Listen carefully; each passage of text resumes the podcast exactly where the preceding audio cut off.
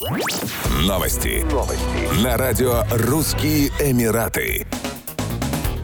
В ближайшее время жители Дубая смогут путешествовать без документов, а именно вылетать из Эмирата без паспортов и виз, сообщил поставщик интегрированных решений Эмаратек. На момент прибытия путешественника в аэропорт в системе уже будет информация о его рейсе и визе. Таким образом, упростится прохождение процедур на стойке регистрации. Пассажиров будут фотографировать и сканировать их лица. Им также окажут помощь в регистрации багажа и предоставят подробный маршрут путешествия. Во время прохождения иммиграционного контроля через турникеты Smart Gate Gate им также не потребуется предъявлять проездные документы. Достаточно будет фотографии и удостоверения личности. Биометрия и система распознавания лиц будет подтверждать личность пассажиров в магазинах беспошлиной торговли, а также при выходе на посадку. Таким образом, при отсутствии штрафов и визовых ограничений все процедуры в аэропорту станут для пассажиров, вылетающих из Дубая, легкой прогулкой. Компании уточнили, что новую систему могут активировать в воздушных гаванях Эмирата в ближайшее время.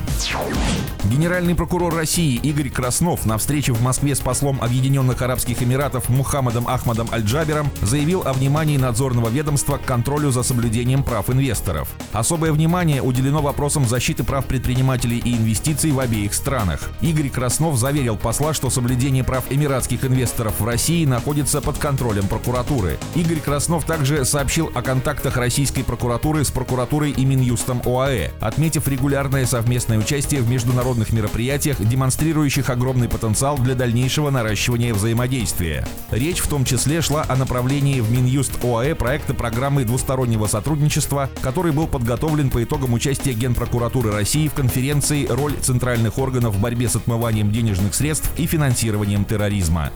Еще больше новостей читайте на сайте RussianEmirates.com